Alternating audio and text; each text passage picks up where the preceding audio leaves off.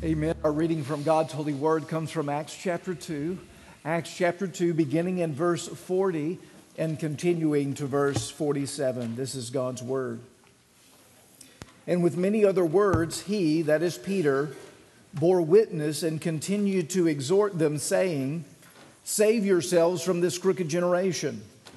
And so those who received his word were baptized, and there were added that day about 3,000 souls. And they devoted themselves to the apostles' teaching and fellowship, to the breaking of the bread and the prayers. And awe came upon every soul, and many wonders and signs were being done through the apostles. And all who believed were together and had all things in common. And they were selling their possessions and belongings and distributing the proceeds to all as any had need. And day by day, they were attending the temple together and breaking bread in their homes. They received their food with glad and generous hearts, and praising God and having favor with all the people.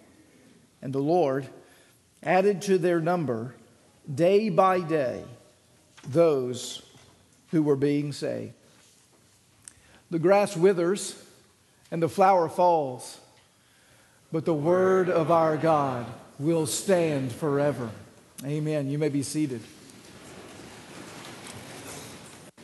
Father in heaven, as we come now before your word for a few minutes, we would ask now that you would open up our hearts to you. You would move in our midst, that you would challenge us from your word, that you would mend us and build us up, that you would glorify yourself, and that we as your people would testify at the end of our time that we have seen Christ and we are forevermore changed. Come and meet with us. Come and make us who it is that you want us to be. We know that we need you. And who it is that we're called to be, we cannot be apart from your movement among us today by the power of your Spirit. We feel that dependence, and we would ask that you would be mindful that we can do nothing about our condition unless you help us.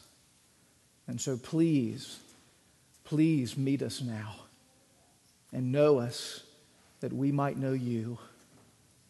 We ask this in Jesus' name. Amen. As some of you know that we have a handful of our members on a trip right now, a mission trip to Greece. There, they are serving a variety of refugees coming from Syria and, and Iran and many other places across the Middle East, crossing the Mediterranean down to Greece. Many of them not making it, families being split up from each other. It's a tragic situation. If you've been watching the news, you know it's one of the largest potentially refugee crises that the world has known. It's, it's a very, very significant need. Received a text from one of our members this week, just deeply touched by what it is that was shared. This is what he said. He said, This trip has been a real challenge. It's also been a real blessing. I've never had a chance to help so many people get warm and get dry, nor have I had the responsibility to tell twice as many that we have nothing left to help them with.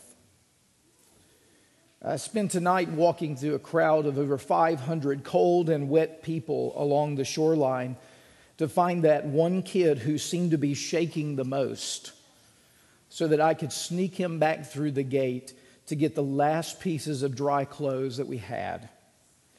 I've been blessed to be here. Thank you for all the prayers and the support. I learned that that same person, just a, a little while after this text was sent, you know, wind up giving his own socks away. Kind of puts it in perspective, doesn't it? I have a drawer full of socks. I have a drawer full of socks. You know, in Galatians chapter 6, verse 10, we read this, this word. It says, Do good to all, and especially to the household of faith.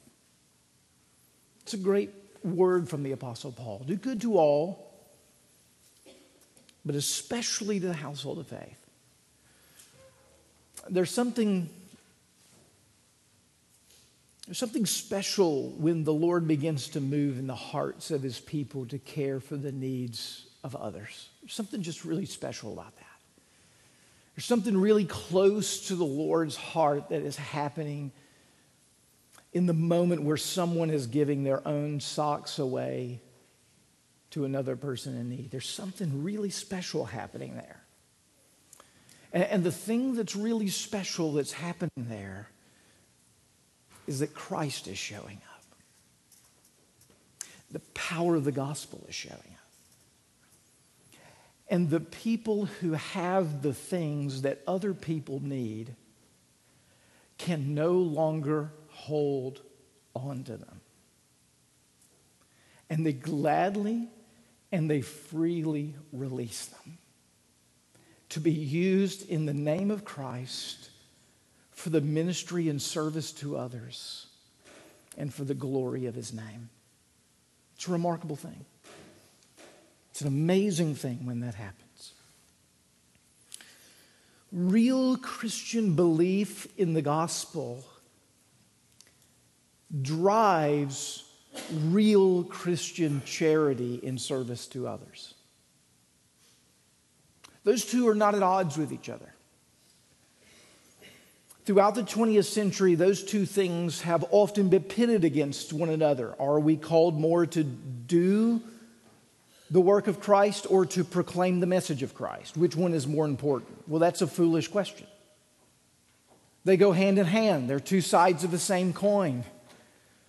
We proclaim the message of Christ and we live out the message of Christ simultaneously in word and in deed, each confirming and penetrating the other and each authenticating and validating the reality of the other. Seeing the love of Christ expressed in deeds, and then showing through the message of Christ that those deeds are there because of what Christ has already accomplished on the cross for all those who trust in Him. That's what's happening in this church here in Acts chapter 2. Is the word and the deeds are coming right beside each other.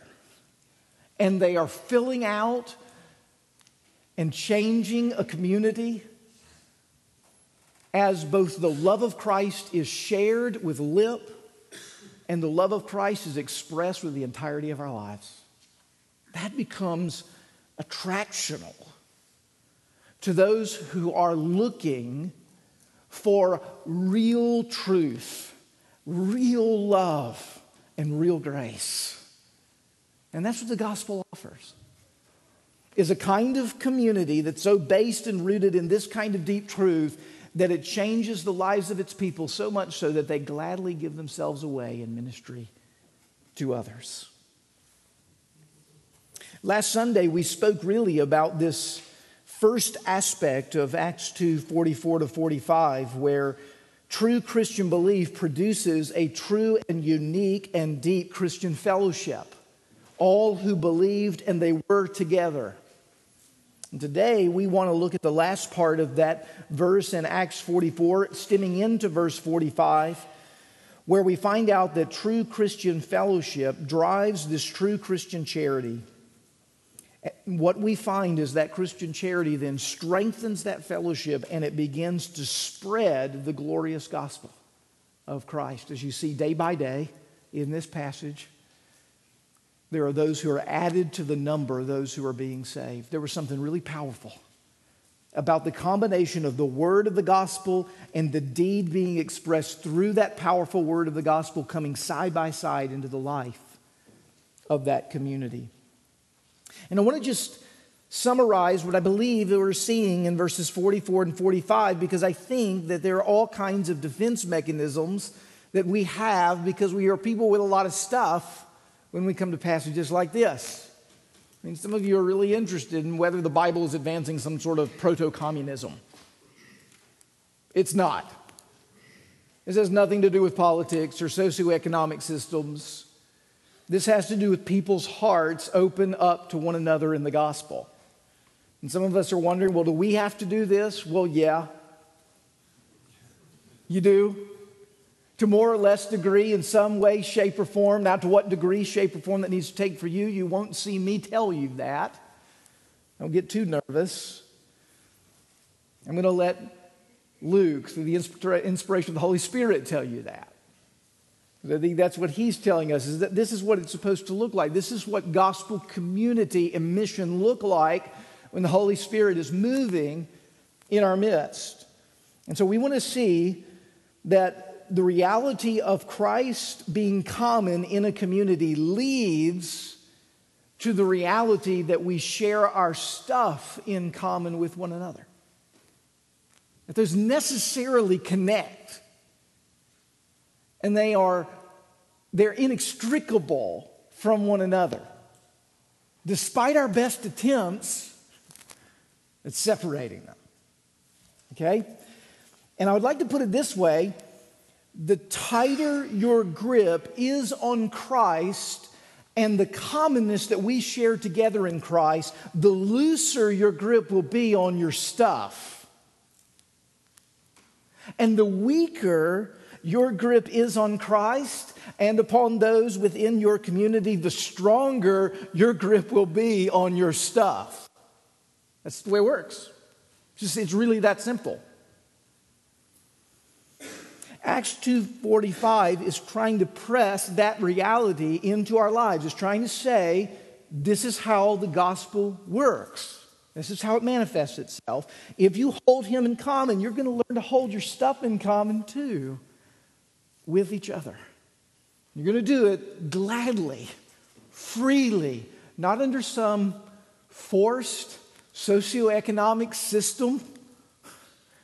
You're going to do it because it's going to be the movement of the Spirit. And you're going to, in the moment that you do it, you're going to think, how could I do anything less than give my socks away to the one that needs those socks? So I want to just note these things for you. We don't have enough time to get into them all, so I'm just going to note them. Maybe we'll come back to them next week. I want you to see that the gospel, first of all, releases us from our idolatry to our things. Okay, it just releases us from it. And then the gospel transforms our things into a ministry to others. And then finally, the gospel redeems that ministry to others as a witness for Christ to the world. That's what it does. I mean, that's what we are actually seeing in this passage is that the gospel releases us from our idolatry of our stuff. And now this should kind of make sense when you begin to look at how the gospel um, works. We tend to view ourselves as owners who've earned everything that we possess. So we tend to view our, ourselves. We bought a house, it's ours. We bought a car, it's ours. But if you look at the biblical text, we see a very different line of thought. I could use a dozen scriptures here. Let me just point you to Psalm 24. Psalm 24 begins this way The earth is the Lord's and everything in it, the world and all who live in it. I love how the psalmist repeats himself just to make sure it's clear. The earth is the Lord's and everything in it. And you go, I wonder if he means the world is God's and all that is in it. I mean, there's no question. He repeats it. It's called a synonymous parallelism in the Psalms. It means I'm telling you this twice so that you'll get it, it'll stick with you. He says, This is how the world's really organized. God alone is the owner of all things. Now, interestingly, if you follow the storyline of the Bible, what you see is that rebellion happens when we try to be owners. That's what rebellion really is. Think of Genesis chapter 3.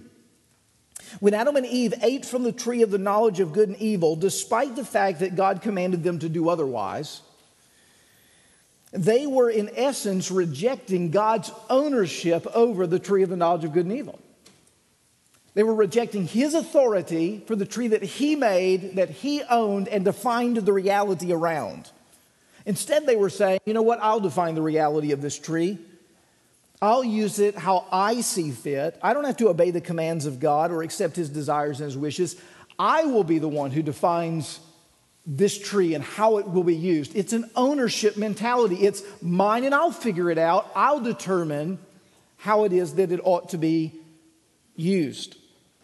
Martin Luther argued on many occasions that sin, all sin, can be, back, can be traced to the root of idolatry. And idolatry is essentially this whenever a creature decides to serve and worship the creation rather than the creator. That's what idolatry is. It's whenever a creature, you and me, decide to serve or worship the creation rather than the creator. Now, that's exactly what's happening here in Genesis chapter 3. For after Eve told the serpent that God said she would die if she ate of the tree, do you remember what the serpent said? He gave her a rejoinder. He says, You're not going to die. But instead, God knows that if you eat of it, you will be like him, knowing good and evil. Now, do you see what he's saying? Uh, the serpent is saying, Look, that created thing, if you take and eat of it, will make you more than you currently are. It'll make you more than you currently are. If, not, if you decide not to serve God and decide instead to serve the creation, this tree of the knowledge of good and evil, this fruit, if you serve and worship it and go against what it is that God's created, and you decide to define your reality around it, and you take and eat it, guess what? It's going to make you more than you are. You're actually going to be like, like God. Now, let's think about how silly this is. If we just pull back from Genesis chapter 3, let me just put the temptation in, in kind of context for you. The serpent is saying, Eat fruit, and it will make you like God. Does strike anybody as odd? Like is probably not plausible? You know, like fruit making you God? Just, it, it's just the line of thought that goes along with that, just, it's, it's hard. It's not, doesn't feel very convincing but is actually no different than anything that we do when we begin to center our affections around the things of the world and we believe that they're going to give us stuff or make us better or give us positions that we think are over and against the position that God gives us. For instance, I'm going to buy this new car and it's going to make me happy. It's going to make me happy. Now, some of us have tried this. We buy the new car and we're so happy. It's got that new car smell. I mean, it's amazing. And you know that new car that you bought that now is that old car that no longer makes you happy because the payments started coming in? And the kids spilled orange juice on the back seat of it, and it doesn't nearly give you the kind of happiness you thought it was going to give you, and you and, and instead of drawing the conclusion, cars don't give us happiness, you think, I just got the wrong car. I need to go get another car. Right? That's going to that's to give me happiness. You know, I'm feeling down. I'm going to go to the mall and give me some new clothes. Right? You know, some of us, some of us shop for, for a high to feel better. Now, you know, you get new clothes, it doesn't make you feel better, let's be honest. Who doesn't like putting on a new sweater? Right? Especially on a cool morning. It's great. This morning, I pulled out a sweater that had holes in it. I guess some moth got in there or something and ate it or whatever. I used to love that sweater. I can't even wear it anymore. I don't feel good about myself, and I look at that sweater in the way that I used to. In other words, that thing, that created thing, is not actually able to sustain the promises and the feelings and the things that we think we're going to gain from it. It actually will fall short, it caves in. It's not able to achieve it. And in Eve's case, she's looking to a created thing to make her like God. And in our case, we're looking to a created thing that can, can't give us what only God can give us. Only He can give us the things that our heart really desires. And essentially, that's how idolatry works. And when it works, it just starts the cycle right back over.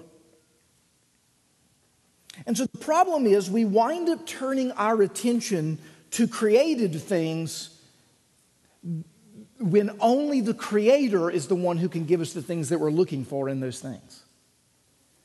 It's those desires underneath the desires. Oh, I need a new shirt. No, I really want to feel like I'm awesome. I, I need this. And what I really want is what I'm really after is the feeling that sense underneath. I want that new, new job because if I get that new job, I'll get the respect that I've always been known that I've des- deserved. And then you get the new job, and what? Nobody respects you like you thought that they would. And so, God, in His graciousness, what He does is instead of saying, hey, you're just, you don't, you're not getting it together here. I'm going to whip you into shape. I'm going to push you into the position that you're in, a creature. Instead, he does something much more gracious. He decides to be made a creature like us, yet without sin. It's, it's quite remarkable. I want you to think of it this way We, the creature, turned creation into what the Creator should have gotten from us. We turned to creation to replace our Creator, but here's what God did God, our Creator, became a creature to redeem us from the idolatry of creation. It's remarkable. He became like us. Now, I find that very fascinating because in that word redeem, it's actually an economic term. The word redeem is an economic term. Redemption is about exchange. When you go to that department store to buy those new clothes, and you give them a $50 bill, that frees the clothes from the rack and go, you get to take them home. They're held captive at the store until you drop that $50 bill. Don't try to take them home without that $50 bill. You're going to get in some trouble. But that $50 bill frees, as it were, those clothes to be able to come home and they become yours by virtue of purchase. The very same thing is happening when the Lord Jesus Christ is on the cross. He is paying the price tag, the penalty for our sins, which is death. And in paying the penalty for our sins, we are freed from our bondage to sin and to death, and we are made his prized possession, what he calls his treasured possession, his trophy of grace. And we are at that point, then begin to find once again, as Adam and Eve had originally been designed to, to find, we begin to find all our identity, all of our meaning, all of our significance, all of our happiness in him. In him alone because that is where it is ultimately all located. Now, to the degree that that truth really transforms us, we will begin to experience the freedom to be released from the things of this world. To the degree that we've really embraced that our ultimate needs, our ultimate significance, our ultimate meaning, and our ultimate happiness is found in Him, to that degree will we experience the freedom to be released from the things of the world. At that point, our stuff can just be our stuff. It can, it can just be our things. It doesn't have to be our ticket to respect, our means of acceptability, our way to garner significance, or to feel good about ourselves. At that point, it just becomes stuff. It becomes gifts, the things of the Lord. And so the first thing that the gospel actually does is it loosens our grip on our stuff and it provides for us a means by which we can then begin to release that stuff into ministry. We begin to release that stuff into ministry. I want to look at this briefly with you in the second, in the second place how the gospel turns our stuff into a ministry to others. Listen, just because we are freed from idolatry and the stuff of idolatry doesn't mean we're not going to wrestle with it. We continue to wrestle with it, don't we? We continue to deal with the fact that, that we will return over and over and over to stuff to give us cheap thrills in life, and then We have to come back again to Christ and repent and walk through that process, is what we're seeking to do today to renew our minds in that truth. But I don't want you to draw the conclusion that stuff is bad. Stuff is not bad. And that's why it can be redeemed and turned into a ministry. It's really important to see this. The Bible, nowhere will you hear it say material or things are bad. That's called Gnosticism. The Bible doesn't teach that. In fact, God created stuff, like all of it. He's for it. He, he's for your home. He's not against your home. He's for your, your car. He's for your clothes. In fact, we know he's for clothes. He was the first designer of clothes. We saw that in Genesis 3. He, he trend-setted clothes in Genesis 3. He looked at the fashion statement of Adam and Eve and he was like, that's not the direction you want to go. Fig leaves is not the direction you want to go. Animal skins, mink coats, that's how we're going. Okay? He was the first one. He's not opposed to stuff. So the gospel restores our stuff to a proper place in our lives. And what begins to happen is that in Acts 2 uh, 45 is we begin to see our stuff as now the gifts of God that we are called to steward rather than the things that we've earned which we own. You see, when, when we've been bought with a price, and we can say, like the Apostle Paul does in Galatians 2, I've been crucified with Christ. It's no longer I who live, but Christ who lives in me. What we're saying is everything that we are and all that we aspire to be is for Christ. That's what we're saying when we say that. So, what it means is my stuff now has to do with the fact that it's His stuff. It's His stuff, and He's given it to me as a gift. And now I treasure it, not in the way that it can be used to selfishly glut my own interests, but now I begin to look at it as the means by which He uses to meet my needs and the means by which I can use it to minister to others. And so, what happens when you have a community of people who are holding Christ in this gospel in common with one another is they begin to see that real Christian love and charity flowing from the gospel allows us to see our stuff not as a stumbling block to community, but as a means of forging community and ministry to each other.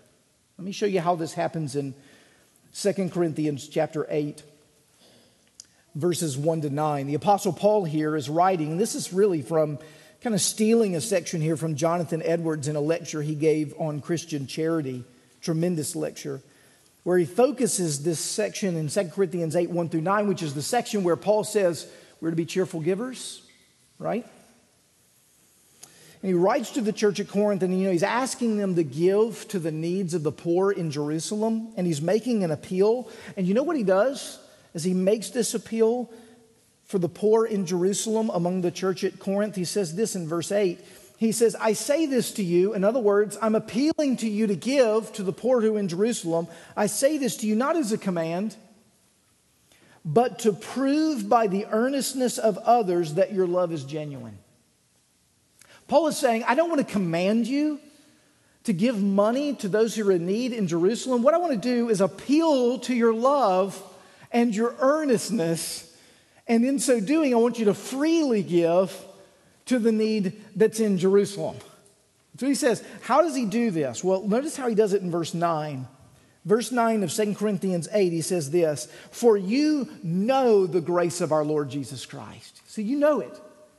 I don't have to guilt you or manipulate you or try to twist your arm. You know the grace of the Lord Jesus Christ. Well, what's the grace of Christ? Listen how he describes it.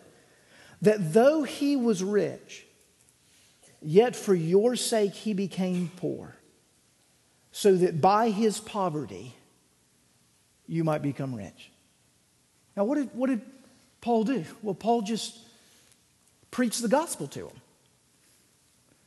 He just preached the gospel to him. He didn't, he didn't say, Now, you know you ought to do this.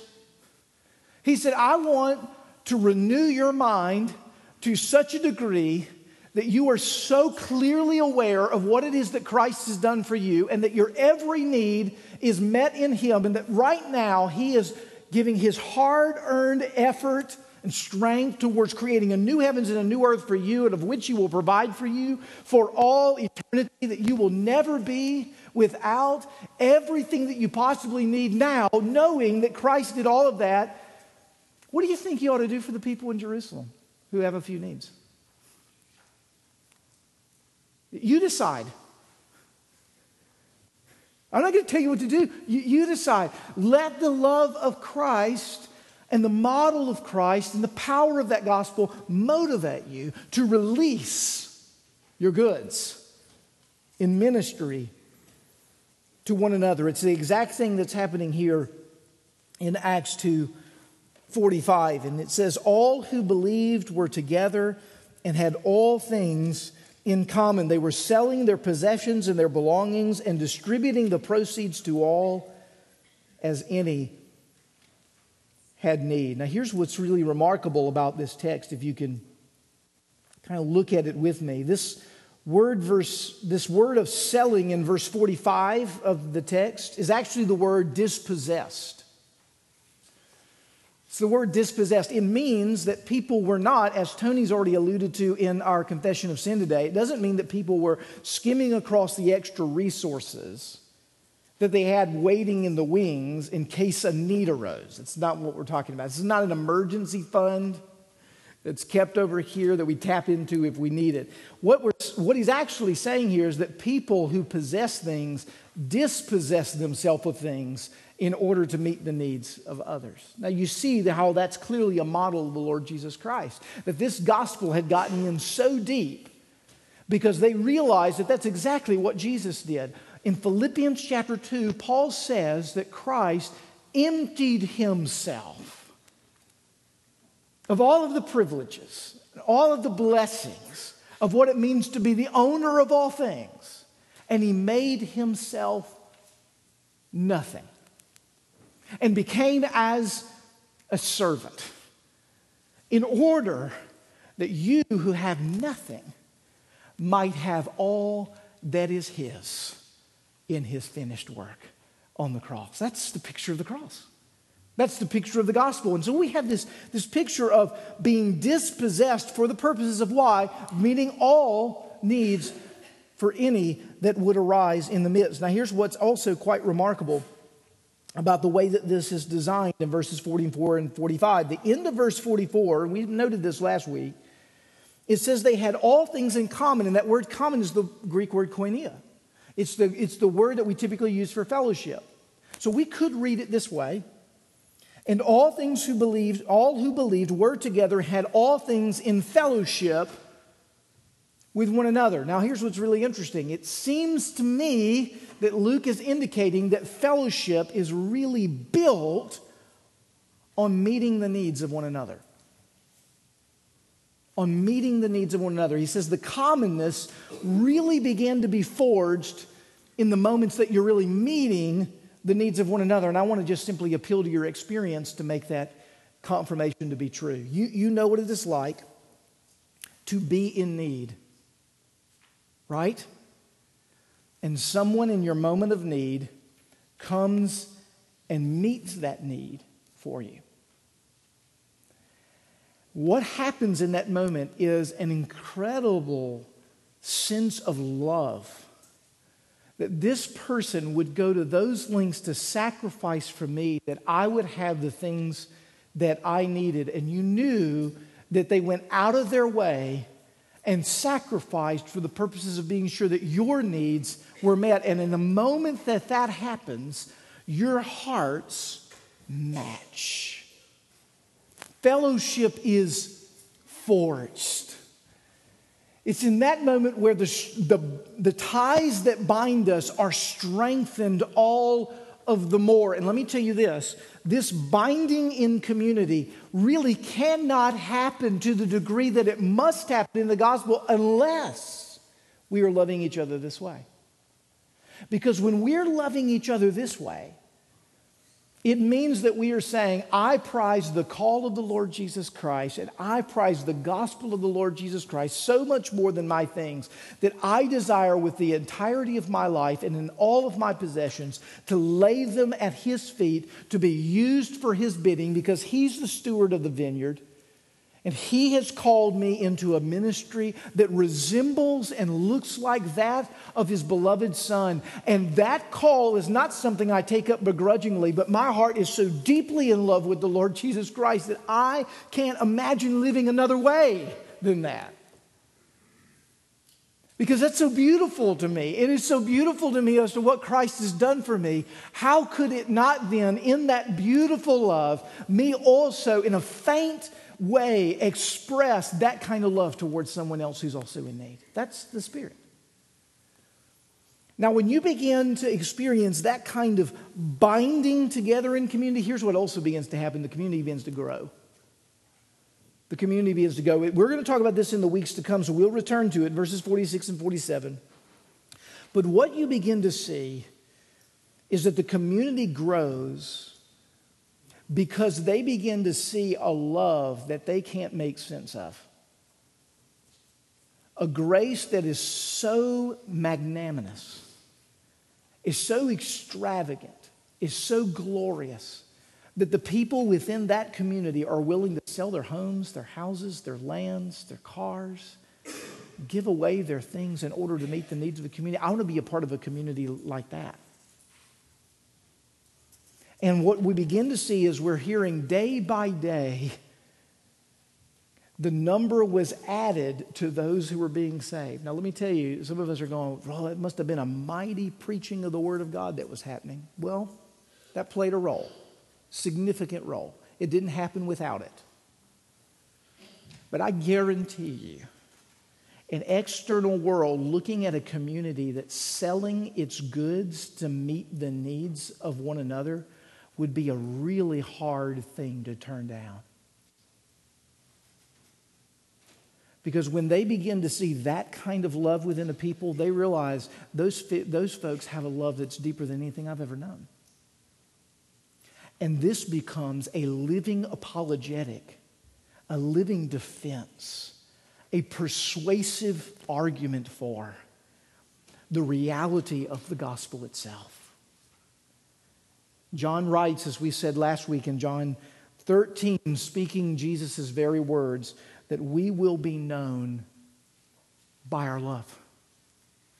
And so I rejoice in the fact that I see many of these things happening. I know so many stories within this body where hundreds and even thousands of dollars, and cars, and homes have been released within this body towards others within this body and towards the community to know that Christ is really alive within our midst. But what would it be like if every single one of us gave ourselves to this?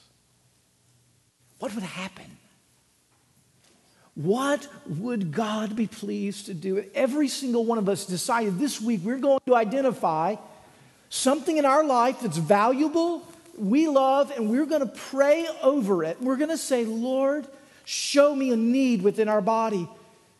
Now, I want to give and sell this thing, meet this need, till the needs of this body are none for the testimony of the name of Christ. Wouldn't that be awesome? That'd be unbelievable. If that began to be the heartbeat at the very center of how it is that we operated as a community. You know what also would begin to happen? We would begin to hear of needs that are actually sitting in these pews that right now we don't know about. Because then we would be a community that says this is a safe enough place to share how low we are, how difficult it is, how we're concerned about where it is that we, we stand. Now we know needs, now we can meet needs. And we've got a community that's saying, hey, this is how we want to live together. And so I want to challenge you would you be interested, willing with me to explore that reality this week together to say, Lord, I want you to put something on my heart that you've given to me? I want to think, Lord, how might I sell it or give it for the purposes of an act of devotion to you? Not because some preacher on Sunday morning told me to do it. Don't do it if you do it for that reason. Don't do it. God wants a cheerful giver. That's what He wants. He wants this from you. So, so pray until you're there. Ask the Lord, say, Lord, release my things. They're your things. And there are needs around me. Lord, what is my role? What is my responsibility? What are we as a community supposed to say to the calling that the Lord has placed upon our life as we go into Thanksgiving and into Christmas? What's God calling us to? To be in this place. The Lord, the Lord knows in your heart right now what you need to hear. I would just ask you to pay attention how it is that He's moving you and act on it. Don't let time get by. Act on it because the Lord wants to do great things in and through you as people. Let's pray to that end. Father in heaven, we would ask you now to not make this a mere to do, but to make this something as an expression of your love. So, Lord, we would now pray that you would awaken the needs of this body that maybe even are in this room right now, maybe financial needs uh, maybe other needs, relational needs, emotional needs, other spiritual needs that are here. Lord, whatever they would be, I pray that we would be a people who want to move towards it. And as we hear that need, we're asking ourselves, Lord, how am I a part of your answer to it? Lord, I pray that you would stir that within us. And Lord, as we consider this message and this truth, we pray that you would embed it deep in our lives, not for any vain glory but for your name that you might grow in fame over all of the earth. Lord, please do that. Glorify yourself in us. We ask it in Jesus' name. Amen.